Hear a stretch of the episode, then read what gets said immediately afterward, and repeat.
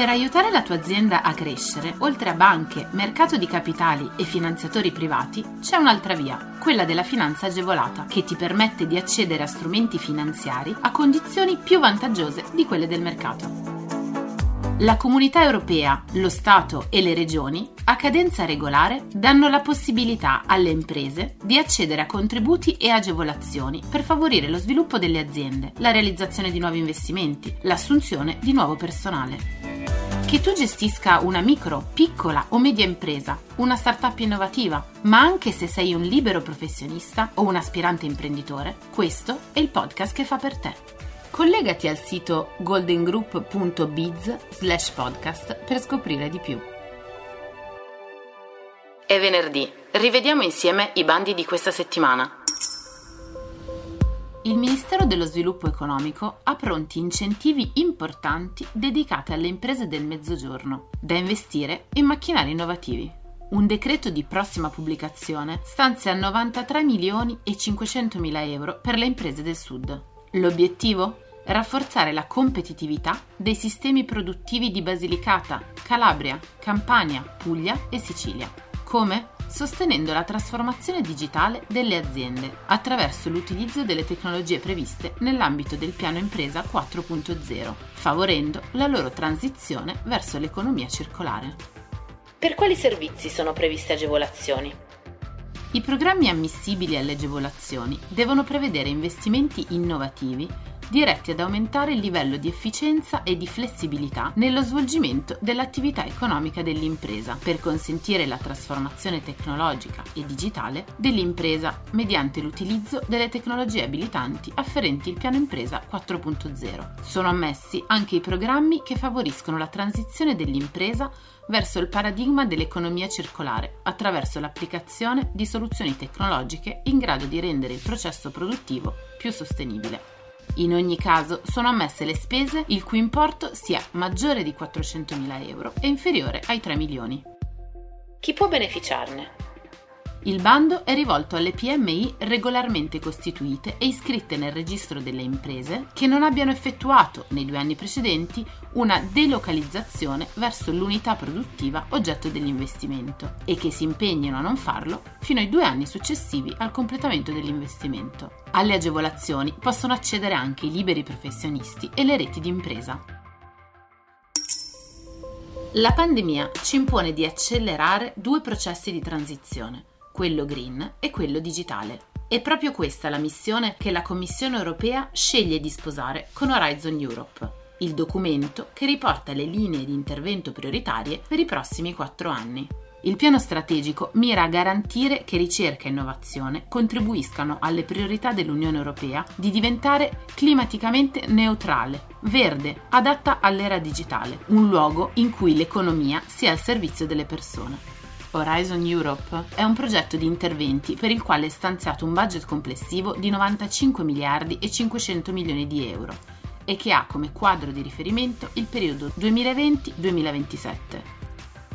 L'Unione Europea mira a favorire l'innovazione e la ricerca tra gli Stati membri, intervenendo su fattori di disparità tra i paesi e sui problemi sociali ed economici comuni all'Unione. Il piano individua 4 principali orientamenti strategici che guideranno i programmi di ricerca e innovazione fino al 2024 e forniranno la base per costruire sinergie con altri programmi e fondi dell'UE, nonché investimenti nella ricerca e nell'innovazione a livello di Stati membri nel contesto dello spazio europeo della ricerca. Il primo, promuovere un'autonomia strategica aperta, guidando lo sviluppo di tecnologie digitali abilitanti ed emergenti, settori e catene di valore per accelerare e guidare le transizioni digitali verdi attraverso tecnologie e innovazioni incentrate sull'uomo.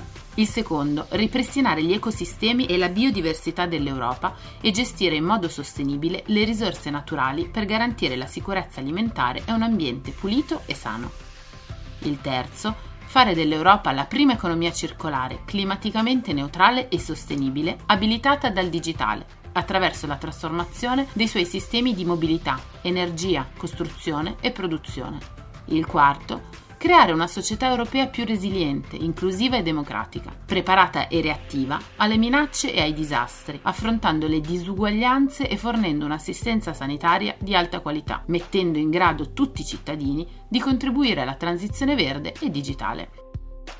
Il piano valuta gli impatti di ciascun orientamento sui vari cluster tematici individuati, che sono salute, cultura, creatività, società inclusiva, sicurezza per la società civile, industria digitale, spazio, clima, energia e mobilità.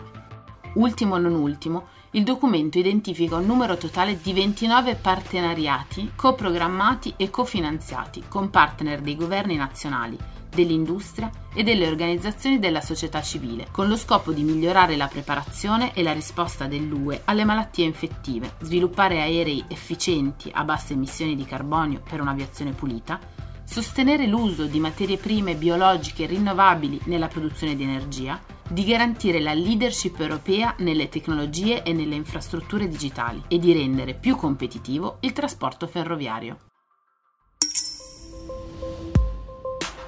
In Gazzetta Ufficiale viene pubblicato il regime d'aiuto a sostegno della creazione e sviluppo di iniziative imprenditoriali nel settore cultura e turismo. Invitalia gestisce così il decreto del Ministero per i beni culturali e per il turismo, sottoscritto il 10 dicembre 2020, diretto a valorizzare la filiera culturale e creativa delle regioni Basilicata, Calabria, Campania, Puglia e Sicilia.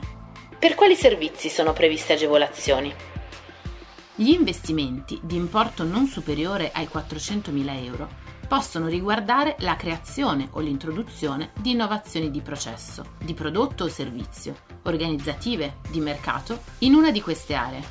Economia della conoscenza, cioè lo sviluppo e l'applicazione di tecnologie innovative o tecnologie chiave abilitanti per la creazione o l'implementazione di dati e informazioni in grado di accrescere, qualificare o innovare le modalità e gli strumenti di archiviazione, organizzazione, condivisione, accessibilità e gestione delle conoscenze legate all'industria culturale. L'economia della conservazione, cioè lo sviluppo e l'applicazione di processi e protocolli innovativi nel quadro delle attività conservative, relativamente a materiali, tecnologie, tecniche e strumenti adottati, con particolare riferimento alle attività di diagnostica, di monitoraggio e di analisi per la valutazione della vulnerabilità, alle attività di prevenzione e di gestione di rischi e dei fattori di degrado, ai materiali e alle tecniche di intervento, alle soluzioni impiantistiche innovative ed energicamente efficienti applicate al patrimonio materiale ed immateriale.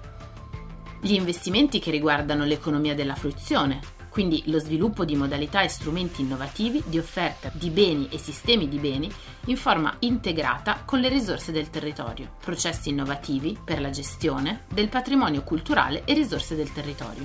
Ancora, piattaforme digitali, prodotti hardware e software per nuove modalità di fruizione e nuovi format narrativi di comunicazione e promozione estendibili anche a specifiche categorie della domanda, dispositivi ed applicazioni a supporto e assistenza di specifici target di domanda e fruizione, attività legate all'incremento dell'offerta collegata alla fruizione turistico-culturale. L'economia della gestione, cioè sviluppo di strumenti e soluzioni applicative in grado di ingegnerizzare le attività di gestione di beni e attività culturali. Le spese ammissibili comprendono macchinari, impianti, attrezzature, arredi e mezzi mobili, purché strettamente necessari e collegati al ciclo di produzione, ma anche beni immateriali ad utilità pluriennale, come programmi informatici, brevetti, licenze e marchi, nonché certificazioni, know-how e conoscenze tecniche anche non brevettate. Nel limite del 20% dell'importo sono ammissibili poi anche le spese di gestione relative a personale interno qualificato,